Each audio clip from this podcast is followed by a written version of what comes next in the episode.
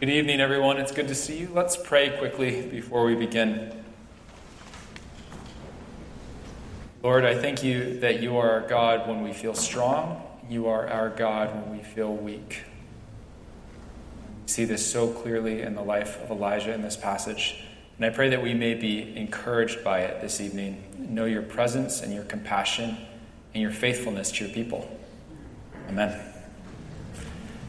Well, it's so great to be following Elijah on in 1 Kings tonight.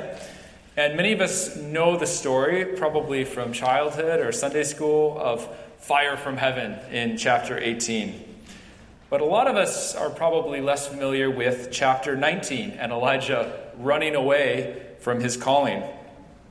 But having them back to back, uh, week to week, is really great because it gives us a more complete picture of the life of faith. In the life of faith, there are mountains and valleys, there are victories and setbacks. There are seasons where everything is clear and where nothing makes sense. But through it all, the Lord is Elijah's God. He's also our God through it all. Now, last week was this literal mountaintop experience uh, fire from heaven on Mount Carmel, one prophet against 450. Elijah is just, I mean, he just comes across as fearless in his prayer of faith and fury. But this week, we're not on the mountain, we're in the valley. And down in Jezreel, things don't look so promising anymore. Elijah is fearful, he's fleeing, he's depressed, he's distraught, he's in the wilderness. God is just as present in the valley as he is on the mountain. I'm looking up from my map, but it's about to come up in a minute. It's down here. so, uh, what we see here is that even in Elijah's doubt and despair, God is compassionate and he's in control. And geography is really going to help us hear this story. Uh, so, tonight we're going to focus on four different places as a way to organize what we're looking at. So, the first one is Jezreel. Ah, got it right that time. Jezreel. All right, do you guys see Jezreel? It's in the circle up there. Okay, so if you look up that little bump on the coast, that's Mount Carmel. So that's where we were last week. And if you move down a little bit, that's Jezreel. That's where we are this week. After last week's confrontation, he, uh, Elijah runs about 20 kilometers in the strength of the Lord to Jezreel. And that's where the story picks up in chapter 19. So we don't know exactly how much time has passed between the confrontation on the mountain and Jezreel. Uh, but we do know the importance of this city. That is the capital of Israel. This is the location of Ahab and Jezebel's royal palace. So, this is the home base of Baal worship, uh, what I called the Baal worship power couple last week. Um, these one, these, uh, this couple has led God's people away from him. They've provoked the Lord to anger, and they are all around bad news for God's people. So Elijah arrives there in Jezreel. Uh, he's got a W on the board. God had answered in fire. He'd showed himself to be the Lord. Uh, Baal is nothing by comparison. God had turned the people's hearts back. The Lord, is God, they had cried. The, the prophets of Baal have been slain uh, to kind of show that their repentance is real. They're really changing their minds about who is God. And King Ahab had watched all of that. He had seen it all. And that seems like a pretty decisive victory. God's supremacy is established, isn't it? And so I think on this run down to Jezreel, Elijah goes ready to see the job done. You know, show up in Jezreel, a few key policy changes, write a few memos to the right people, and everyone's going to be right back in Yahweh worship. But what happens on the mountain doesn't materialize in the valley. And in fact, the slaughter of Baal's prophets just seems to entrench Ahab and Jezebel further in their resistance to God. So Ahab reports all of this to Jezebel, and Jezebel's like, All right, baby, I'm going to take it from here. you, you, had your go. I'm going to take it from here. And we're going to, we're going to issue a death threat. And so she says to Elijah, May the gods do to me and more also if I do not make your life as one of those by this time tomorrow. In other words, you're going to be as dead as the prophets of Baal. Then he was afraid, and he arose and ran for his life. It's wonderful how the Bible doesn't present prophets as untouchable. They're not really heroes at all, they're human. Uh, the book of James says that Elijah was a person with a nature like ours. And so this is not actually a movie where you know, he faces a little bit of setback, but scrappy Elijah always kind of finds a way and he gets through it uh, because that's actually not what it's like to follow God. Sometimes we're brazen and brave, sometimes we're discouraged and afraid. So Elijah, he sees the situation on the ground in Jezreel. He sees that Baal is still the God to those that are living in Jezreel. He sees that Jezebel has an army and she wants to kill him, and he runs away. He runs away to Beersheba, which belongs to Judah, and left his servant there. But he himself went a day's journey into the wilderness and came and sat down under a broom tree. So, Beersheba. That's pretty good. Okay, so that's that's a little bit of a ways, isn't it? All the way down from Je- from uh, Jezreel to Beersheba. It's 173 kilometers to the south, all the way at the bottom of Judah's territory. So Elijah walks all the way out the bottom of the northern kingdom. He walks straight all the way through Judah to the southern kingdom, to Beersheba, the very south of Judah's territory. Uh, he leaves his post as the prophet, as God's prophet in the north, and, leave, and then he leaves God's people entirely. Because once he gets to the Beersheba, the bottom of Judah's territory, he keeps on going. He's like, he leaves his servant, you know, good luck. I'm, I'm going south. And he walks another day into the wilderness and he sits under a broom tree. And I don't have a picture of a broom tree, but it's a very kind of dire picture. It's just a kind of a scraggly, uh, solitary tree that grows alone in the middle of deserts. And this is what he says under the broom tree. He asked that he might die, saying, It is enough now, O Lord, take away my life, for I am no better than my fathers. And he lay down and slept under a broom tree. Elijah says, I'm done. It's enough. I'd rather die than keep on with what I'm doing now. I'm a failure. I'm no better than my fathers. I'm another in the long line of prophets who can't turn Israel back to their God. He's exhausted and he sleeps. You've probably felt like this before. I know that I have felt like this before. And maybe you are under the broom tree right now. If you feel like you've failed and you're alone and you can't go on, you're in very good company in reading the Bible. Moses once told God, If you treat me like this, just kill me now. The prophet Jeremiah curses the day that he was born, as does Job. The psalmist says, Darkness is my only companion. Jesus sweats blood in prayer as he asks for the cup to pass. Paul says, We were so utterly burdened beyond our strength that we despaired of life itself. Isn't that a thing? Following God is not easy. We will not always be happy. We will feel discouraged. We will question God's actions and his ability, and we will wish for another way. So, uh, when you find yourself in that place, know that you are not alone because Elijah isn't alone. God is still with him. This desperate, broken prophet, God is with him. God hears his prayer and he answers him. And he sends a messenger of his own. So Jezebel sent a messenger saying, You're going to die. Now God sends an angel, his own messenger, bringing fresh cakes and water. He says, Arise and eat, Elijah. He eats and he sleeps. Then the angel of the Lord comes again and touches him. Arise and eat, for the journey is too great for you.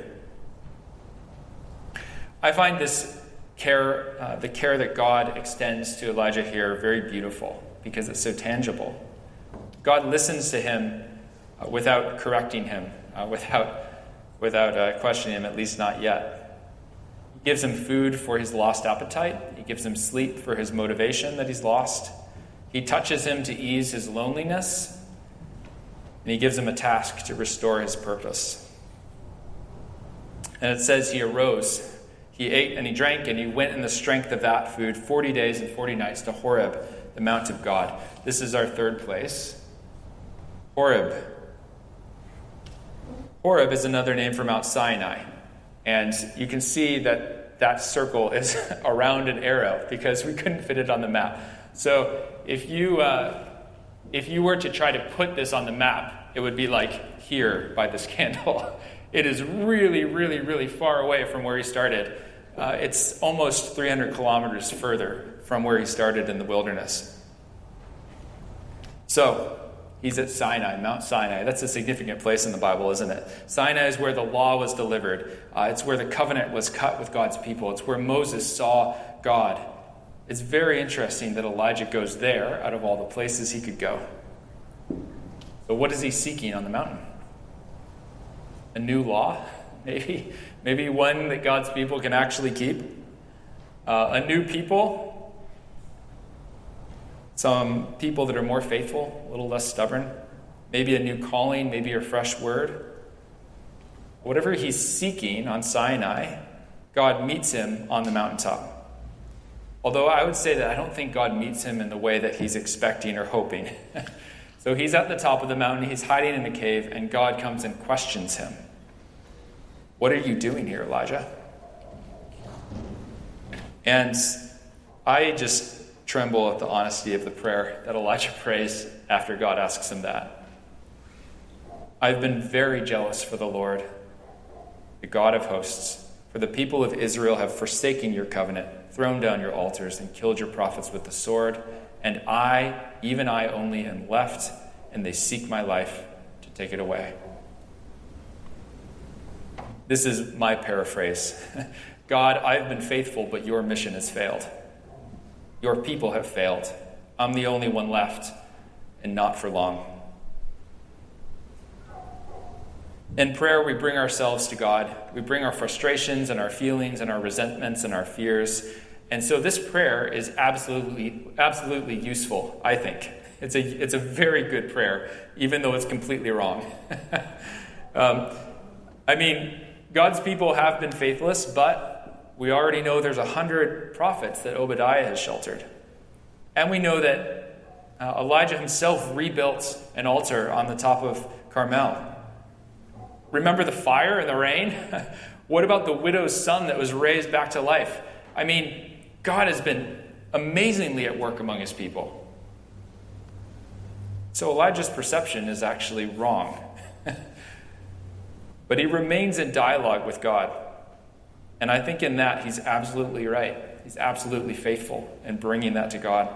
And God remains with him through what is essentially a tantrum. He remains with Elijah in his despair. He doesn't cast him aside, he stays with him, but he doesn't leave him in that place. Our God is able to stay with us and to care for us in the deepest, darkest night of the human soul.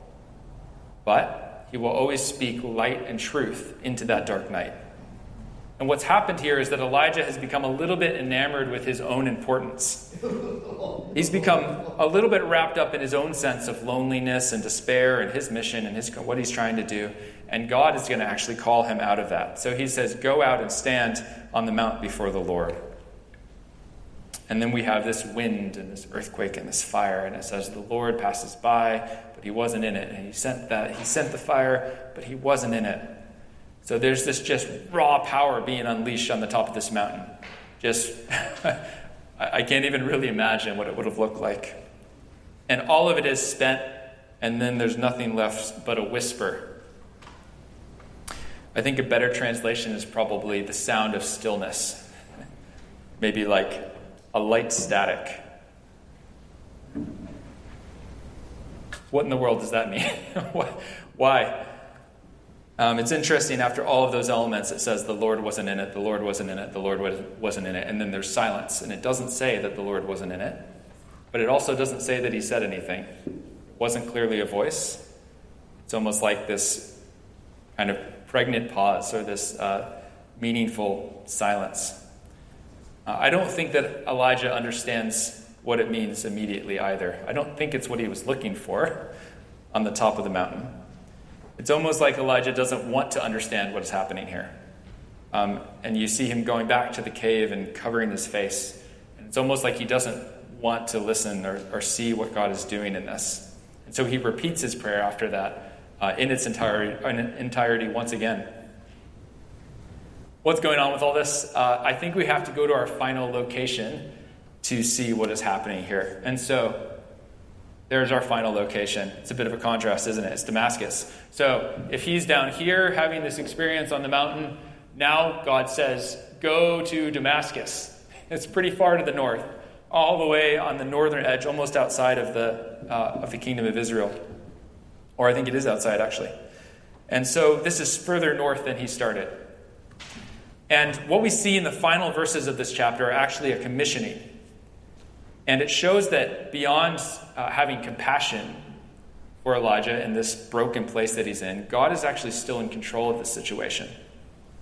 And so the instructions that God gives are very interesting. and I wonder, I, I don't know, the first time I read this passage, I was like really confused by what was happening. It was like Hazael and Jehu and all this stuff. So, but this is actually really important to understanding what's happening. So he says, anoint Hazael king in Syria. Uh, Syria is where it says, oh, it's not up there anymore. Oh, okay. Well, Syria is Baal country, it's in Phoenicia. Uh, that's where Jezebel comes from. So he's, he's going to go to Hazael and can anoint a new king there. Okay, that's weird. Uh, he's going to appoint Jehu, a new king for Israel. So Ahab's the current king, but Jehu is going to be the next king. And then he's going to find a replacement for himself in Elisha the prophet, which is what happens at the very end when he passes the mantle. And God says, I'm going to use Hazael's sword and I'm going to use Jehu's sword. Okay? well, if you read on in the book of Kings, this begins to make a bit more sense. Uh, you'll find out that Ahab, uh, Ahab, who had done more wrong than any of the kings of Israel, who had who has absolutely just been uh, leading people away from God, Ahab is going to be killed by Hazael's army. So God is actually going to contract or anoint a foreign king in a foreign country to come and kill Ahab. And then he's going to put a new king in his place. And then Jezebel is going to be killed by Jehu. Uh, that happens in 2 Kings. And all of that is carried out by Elisha, who is Elijah's successor. And God says, not only that, not only am I actually setting into plan motions beyond your understanding, in which I will judge these kings and take them out of play, but I'm keeping a remnant of 7,000 faithful Israelites because you're not the only one. And in other words, he's saying something like, I'm not going to send another pillar of fire from heaven. I'm not going to smite Ahab and Jezebel with a pillar of fire. I'm going to work another. Uh, I'm not, I'm not going to, we're not doing Carmel again. We're not, we're not re giving the law here on Sinai. Uh, but um, I am in control. There's not going to be another shock and awe campaign. He's not in the earthquake or the wind or the fire. But he has a plan that is going to speak in the sound of stillness. His answer to Elijah is a whisper behind the scenes. God works slowly and invisibly, in addition to through columns of fire. So he's going to begin working through a political process and through these battles and through direct and indirect action to judge his enemies and preserve his, his people and to work out his purpose for the world. In other words, Elijah, God is far from done. He always has a remnant, and he's going to use that remnant to bring back all people and all nations, eventually through his son Jesus. God works really far beyond our methods and our timelines. The majority of God's work is not loud and amazing, it's quietly fruitful. And his answer to Elijah's prayer is essentially Trust me, obey me, and see if it doesn't work out. Now get back to work. His loss of faith in his purpose is answered by the steady presence and patience and plan of God. And just as our prayers of the valley uh, are, are answered again and again when we trust God from that place. By the gospel, it's God who will turn back the hearts of all his people time and time again and through the power of his Son. As God was faithful to Elijah, he's faithful to us. He stays with us, he hears us, and he calls us back to trust. Amen.